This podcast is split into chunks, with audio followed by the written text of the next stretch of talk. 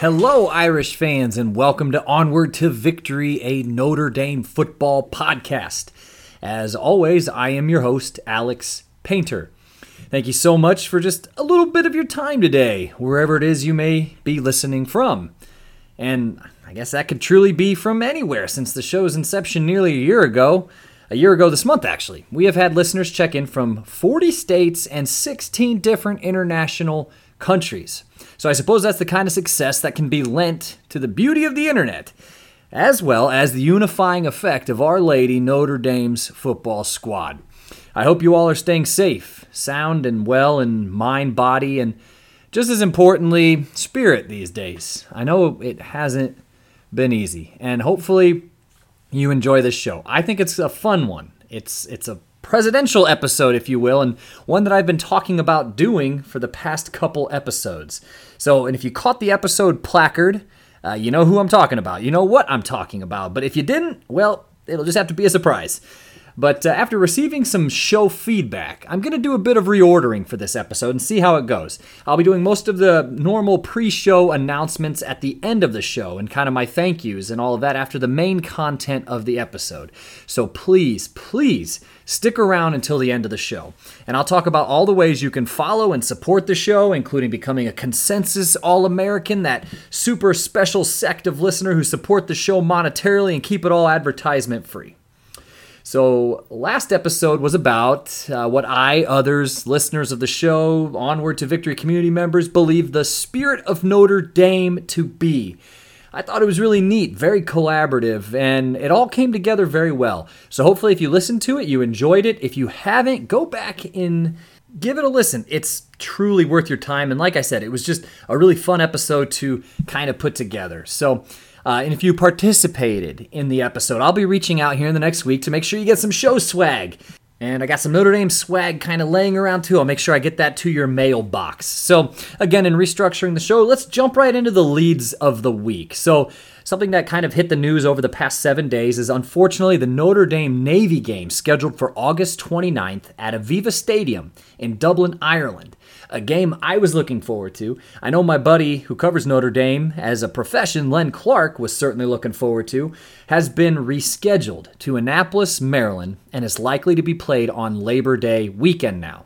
So, per a story from ESPN.com, quote, our student athletes have had great experiences competing in Ireland and are very disappointed not to be returning to Dublin in 2020. Notre Dame athletic director Jack Swarbrick said in a statement. The change of venue has been a very difficult decision for our coll- colleagues at the Naval Academy, but we are in full support of their choice. We are also grateful for everything our partners in Ireland have done to make this a smooth transition. We look forward to going back to Ireland for a game in the not too distant future. End quote. So, two things. Number one, a disappointment that the game will be moved, though I absolutely understand the necessity of such a move. I read that actually 40,000 people, 40,000 American people, I should say, had plans to go overseas to the game, which would have been a really awesome and unique opportunity and experience. And hopefully, they do, all of you have a chance to go back if you are one of those folks. But I think it's been really neat that Notre Dame has been able to pull this off, both in the past and the future, going to Ireland, that is. And I know some people argue that playing the game in Ireland is a pointless public relations game. And that's fine. You know, everyone is entitled to his, her, or their opinion. But I do have a strong sense that since you're listening to this show, you might have a good sense of what that Irish connection means to the school both from a spiritual, ideological sense, but also the identity of resiliency and scrappiness. That's something that we talk about a lot on this show. So it goes so much further than just the names of the sports teams. And I think it's wonderful, personally, that the school attempts to foster that even just a little bit.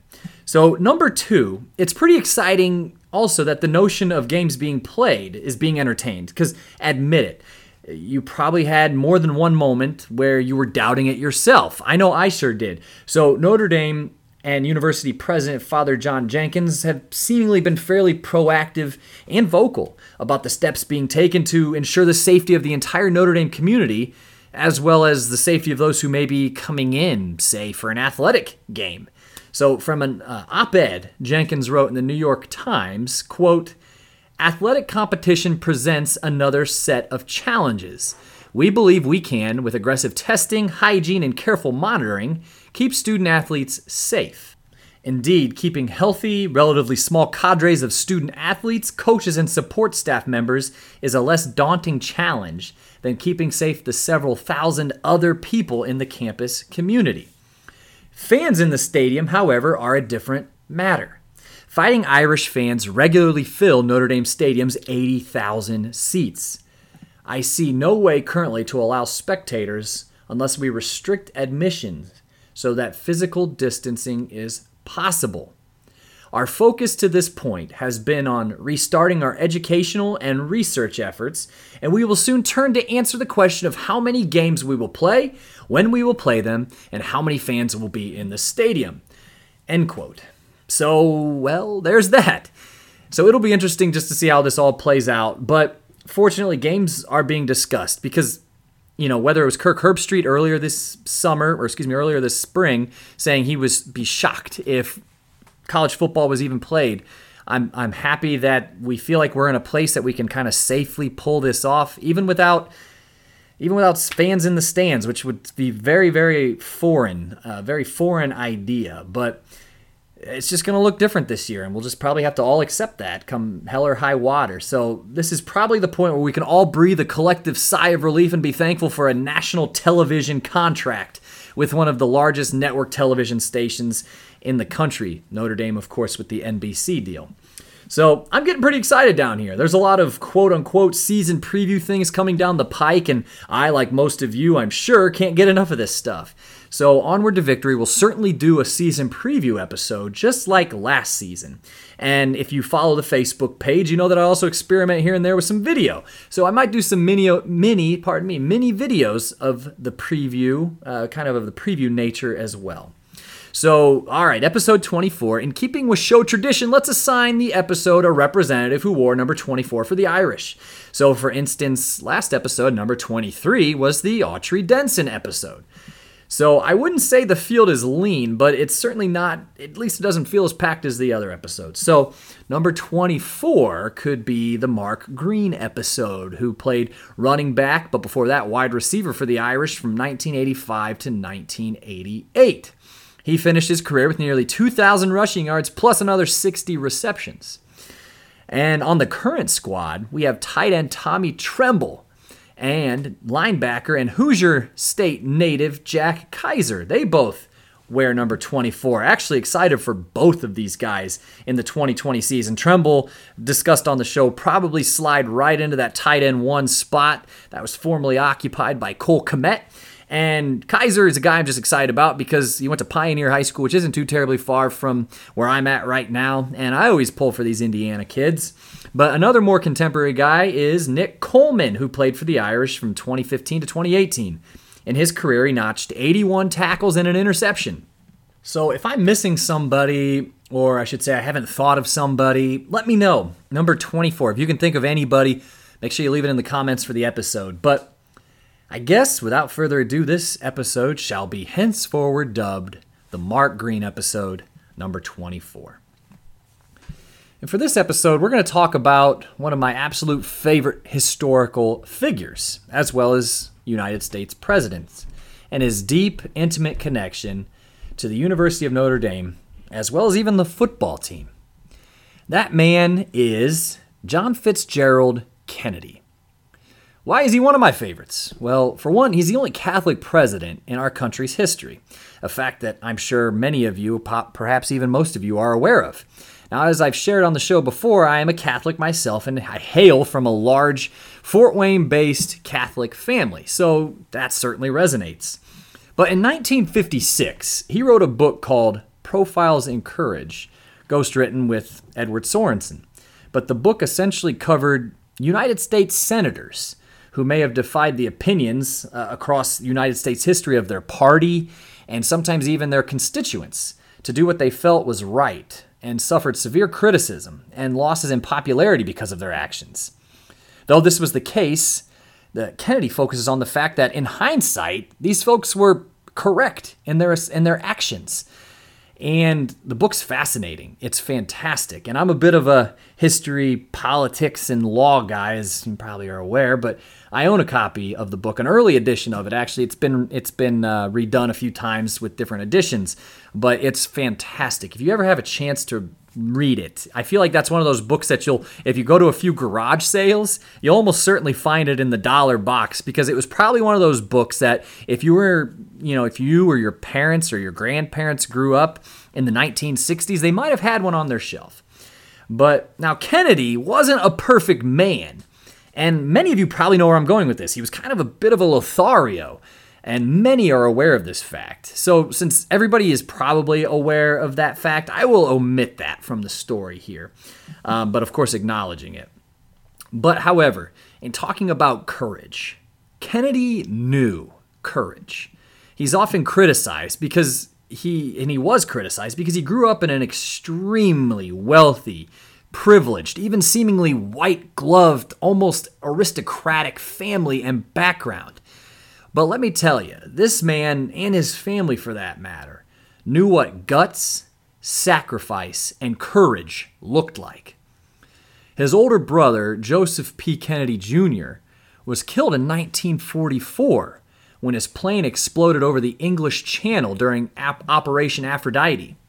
So, had you asked his father, Joe Sr., who he thought, if any, the future president the family was going to be, before 1944, he would have resoundingly responded with Joe Jr. So John himself fought in World War II as well, and he was given command of PT 109, a patrol boat. So, yes, the best way I can describe it is if you've played the game Battleship, it looks kind of like that patrol boat, the one that takes up two squares, the smallest one. But, anyways, on August 2nd, 1943, PT 109 was rammed by a Japanese destroyer. The ship was practically cut in two on impact, and the PT boat's fuel supply actually exploded, sending a fireball over 100 feet in the air. So apparently, the Japanese destroyer may have assumed that did Kennedy and the PT boat boys in, uh, though two were in fact killed instantly. So, this is where the story, in my opinion, gets almost breathtaking. So, Kennedy gathered around the wreckage his surviving 10 crew members to discuss whether they should fight on and try to save themselves or surrender to the Japanese. Of course, they're in the middle of the Pacific Ocean. So Kennedy told his badly injured crew, quote, "There's nothing in the book about a situation like this. A lot of you men have families, and some of you have children. What do you want to do? I have nothing to lose. End quote. I wish I could do a John F. Kennedy voice impression because, as you know, those Kennedys had fairly distinctive voices. But I do think that this quote shares a lot about leadership and, again, selflessness. But the men decided to try to save themselves and fight on. The issue was that the nearest island was three and a half miles away. Even for the men of America's Navy during World War II, that is a heck of a long way to swim, particularly if you were injured, badly burned from the explosion, or some combination of both. So, if you know much about Kennedy, you might be aware that he suffered from crippling back pain for almost his entire adult life. And not to get too morbid here, because, of course, this is a Notre Dame football podcast. But when Kennedy was assassinated, it is said that, of course, he was shot in the head and was that's what killed him ultimately. But, however, before that, he was shot through the neck. And been, it has been re- uh, written, pardon me, and said that if Kennedy would have just been able to duck his head down, he would have possibly saved himself from that second shot that proved to be fatal. However, his bulky back brace actually sent him sitting straight up in the car, which proved to be very, very detrimental to him. So, but however, Kennedy at this point, even at this point, He is dealing with crippling back issues, which were exacerbated by the collision. So, despite this, Kennedy pulled one of his badly burned crewmen through the water to the island, three and a half miles, with the man's life jacket strap clenched between his teeth. So, yes, with crippling back pain, fatigue, and hunger, the future president literally towed one of his in- injured boys by his life vest using his teeth. And if you can even believe it, two days later, Kennedy and the men continued to swim to a different island. Kennedy again towed a crewmate by his life vest using his teeth. They continued swimming through the shark infested waters in search of food and supplies for six whole days. And when they were finally rescued, before they were finally rescued by another PT boat. So, after the ordeal, Kennedy took an entire month to recover in a field hospital. So, after World War II ended, Kennedy's career, political career anyways, kind of officially began. So, what's the deal with Kennedy and Notre Dame? What and where is the connection? Well, here's one for you. Kennedy and university president, Father Ted Hesburgh, always maintained a fairly close relationship. They wouldn't probably be considered friends, but certainly very, very strong colleagues and also very ideologically kind of cut from a very similar cloth. Obviously, spiritually as well. They were both Catholic. But a big help on this front is that they were almost the exact same age. Father Ted was actually a mere four days older than Kennedy. They were both born in May of 1917. So in 1950, like William Tecumseh Sherman had 85 years earlier, which was talked about in a completely different episode, Kennedy was invited to give the commencement speech to the new graduates of the University of Notre Dame. He opened the speech with, quote, This is a happy day in my life. I am deeply honored in being admitted to the ranks of the men of Notre Dame. Just as a quick note, this is a couple decades before women were admitted to the school. I have cheered for Old Notre Dame for most of my life, and so you can understand my feelings as I come for the first time to this great university dedicated to Our Lady of the Lake. He ended the speech with a quote from fellow Massachusetts man Daniel Webster, one that I'm super fond of. Quote, Let us develop the resources of our land, call forth its powers, build up its institutions, and promote all its great interests, and see whether we also in our day and generation may not perform something worthy to be remembered. End quote. So at the time, at that time, when he gave that speech, Kennedy was serving as a member of the House of Representatives. In 1956, Kennedy was in the stands, sitting in the row behind Father Ted to witness the Notre Dame Michigan State game on October 20th. So, also in their group, and there's a really neat photograph that you can find fairly easy in the Notre Dame archives or a simple Google search. But again, also in the group was American political dynamo Adlai Stevenson. Unfortunately, the Irish were in the midst of a 2 and 8 football season. They were coached by Terry Brennan. And that particular day, they would absolutely get waxed by the Spartans 47 to 14. So what's the silver lining here? Well, the future president had an opportunity to see the 1956 Heisman Trophy winner up close and personal. That was none other than the golden boy himself, Paul Hornung. So in 1957, so seven years after delivering that commencement speech, five years after Father Ted had taken over the presidency of the college, and one year after the being in the stands for the Michigan State game, Kennedy was now a United States Senator from Massachusetts, and he was awarded the university's Patriot of the Year award.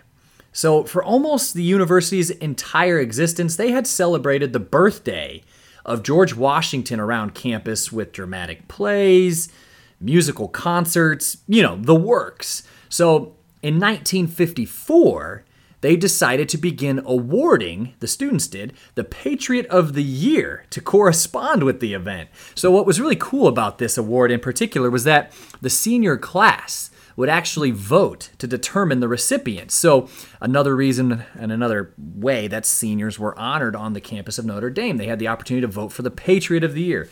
So, comedian and philanthropist Bob Hope, General William Westmoreland, astronaut John Glenn were some of the very early winners. So, in 1957, the winner was none other than John F. Kennedy and he came back to campus to graciously accept the award. And he began his acceptance speech with, quote, It is a great pleasure and high privilege to be here with you this evening. The honor you have bestowed upon me touches me more deeply than I can say. I am not sure that my selection by the senior class is evidence of outstanding judgment and wisdom the university has tried to instill in them in four years. But if any student who voted for me ever encounters difficulty in getting his degree, just let me know. It is fitting that you choose the birthday of George Washington as the date on which the men of Notre Dame pay formal tribute to our country and its eternal principles. For Washington's birthday, long before it became a delight to children excused from school and shoppers flocking to one cent sales, was a day dedicated to the memory of not only the greatness of our first president, but also the greatness of the nation he led. End quote.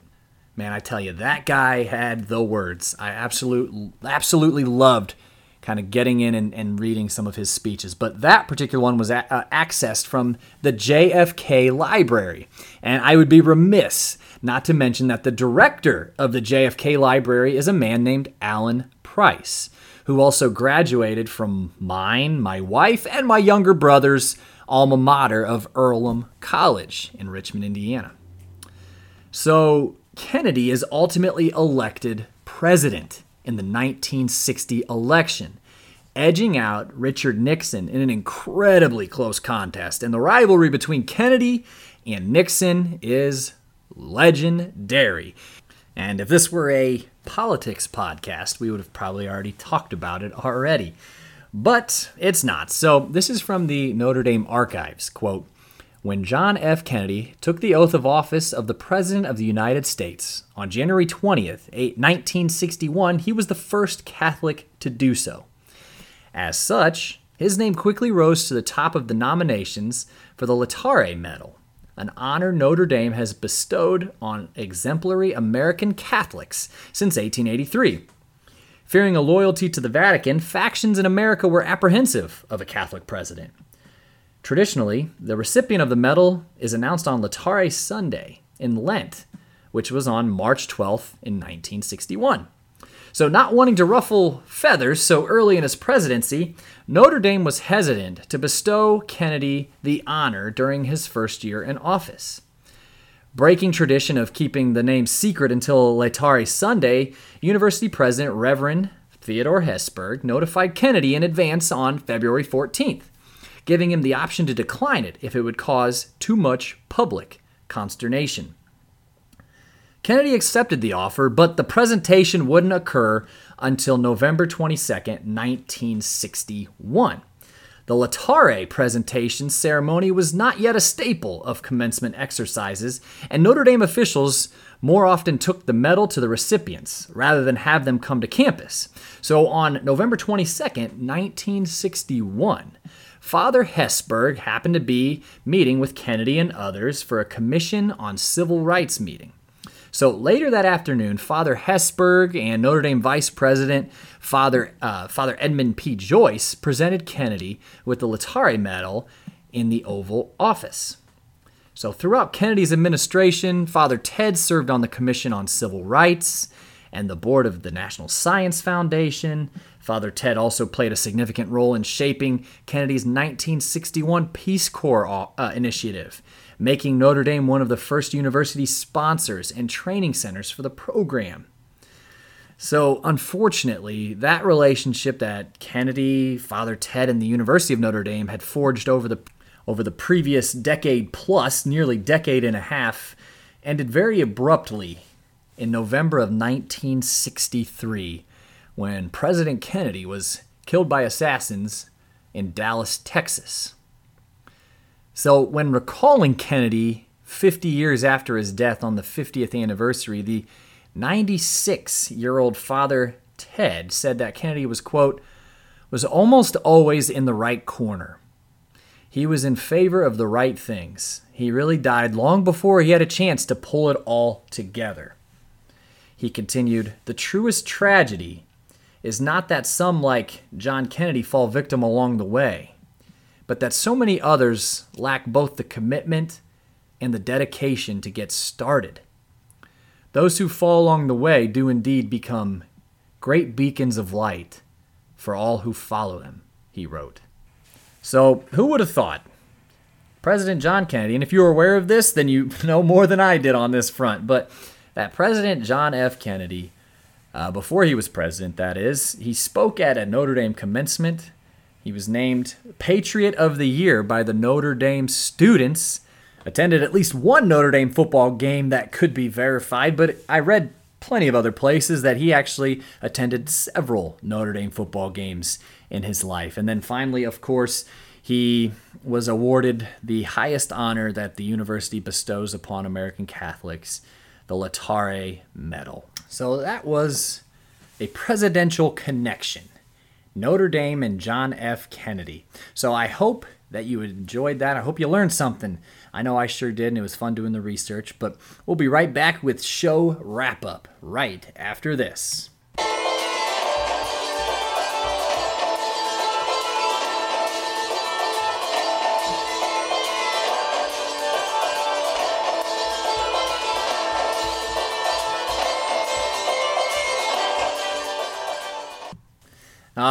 It's just funny sometimes. I okay, so I really like John F. Kennedy, and I admitted to that before we started that whole endeavor, and I'm not afraid to admit it. He's one of my favorite presidents. However, uh, since I started this podcast nearly a year ago, I was I've been thinking like, you know, it'd be really neat is if we could somehow tie John F. Kennedy back to the University of Notre Dame. And I'm not even going to lie to you. Uh, honestly, before I started researching this for this episode about a month ago, I typically work on a couple episodes at a time, which I, I don't know why, I just kind of do. But I was thinking it would be kind of a reach. Like, Alex, how, how far, how deep down are you going to have to get to make a connection between John F. Kennedy and the University of Notre Dame outside of the fact that they're both, they both identify as Catholic? And so I was very pleased, needless to say, of how easy it was to connect the two. And it just, again, to me, Notre Dame and the football team are one. And anything that adds to the lore to the to the football team adds to the lore and legend uh, and myth of the school and vice versa. So this really strong connection with uh, President Kennedy is, I guess, you know what? Just just add it to the list.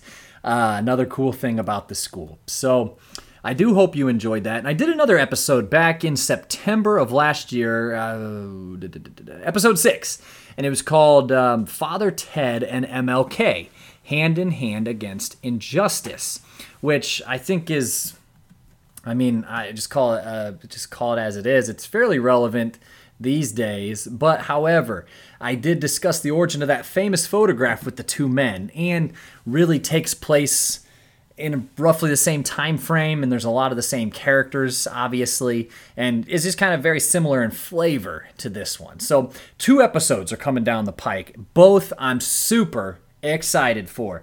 And so I teased a couple episodes ago about doing one, uh, an episode about the origin of Notre Dame's Victory March. I promise you, folks, that's coming up some point soon. I've, I, that was one that I was working on that I kind of had to push a little bit to the back because of these next two.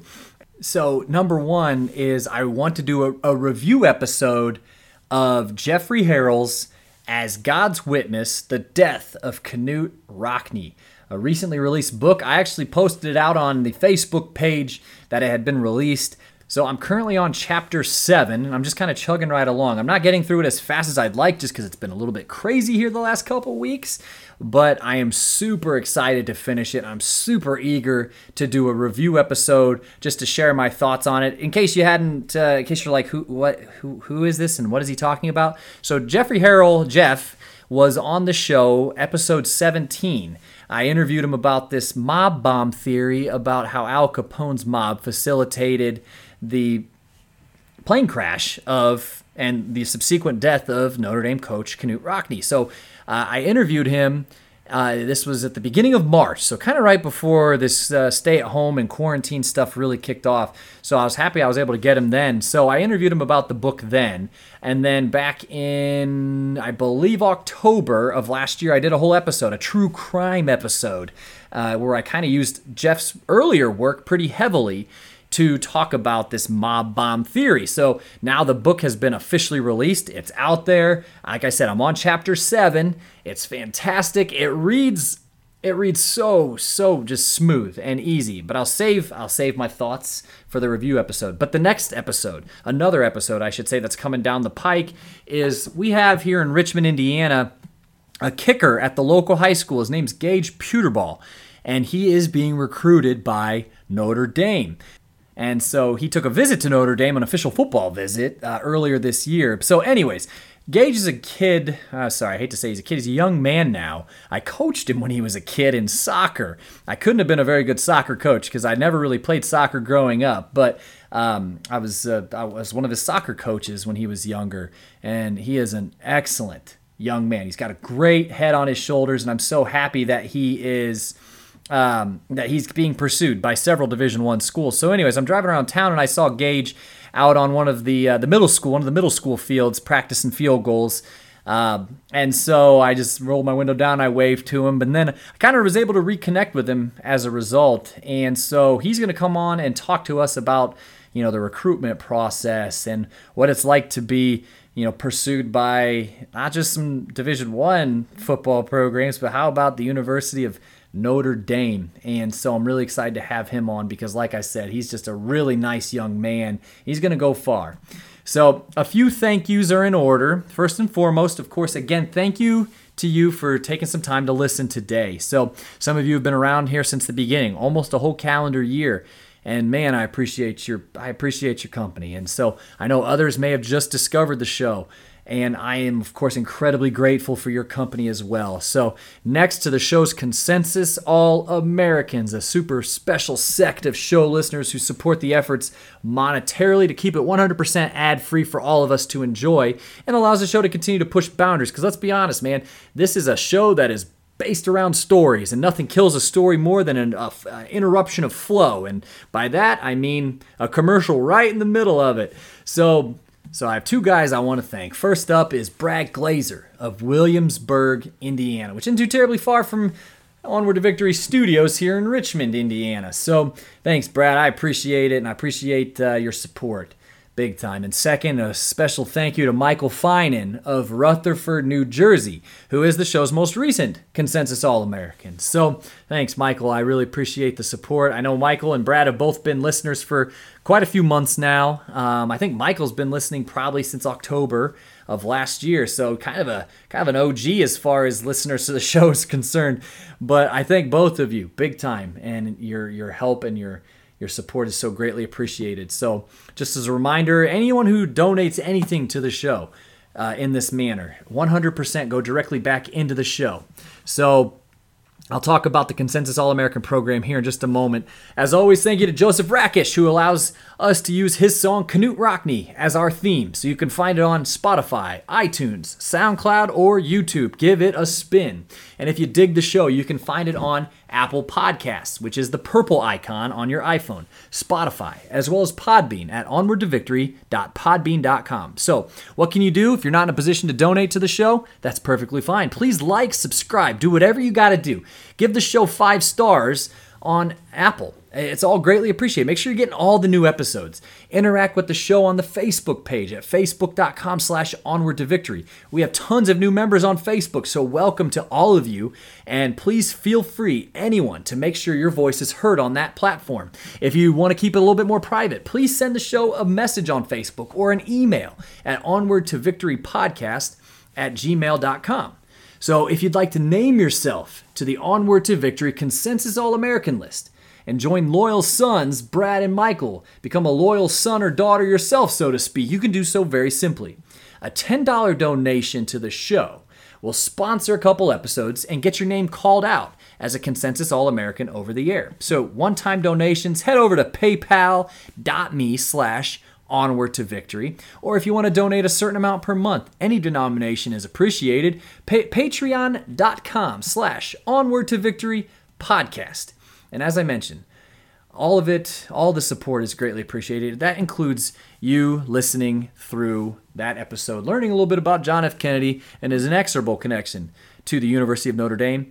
And again, thank you so very much for your time today. I hope you are staying well. Sincerely, the world is the world's the world right now, and it's so there's a lot of unrest and you know, there's just a lot going on. Do what you have to do to keep positive, stay healthy and well, as I mentioned, always in mind and body as well as spirit. We're all in this together, and I think we're going to come out on the other side of this much stronger. I sincerely believe that. So, again, thank you for your time. Look forward to new episodes coming down the pike. One about Jeff Harrell's uh, book review about uh, as God's Witness, the death of Knute Rockne, and then the other with an interview with a local guy, Gage Pewterball, who's being currently recruited by Notre Dame to kick for him. So, really exciting stuff. But I reckon it's time for me to sign off. This has been Onward to Victory, a Notre Dame football podcast. And as always, in kindness, until there is nobody left to listen, I am your host, Alex Painter. And as always, go Irish.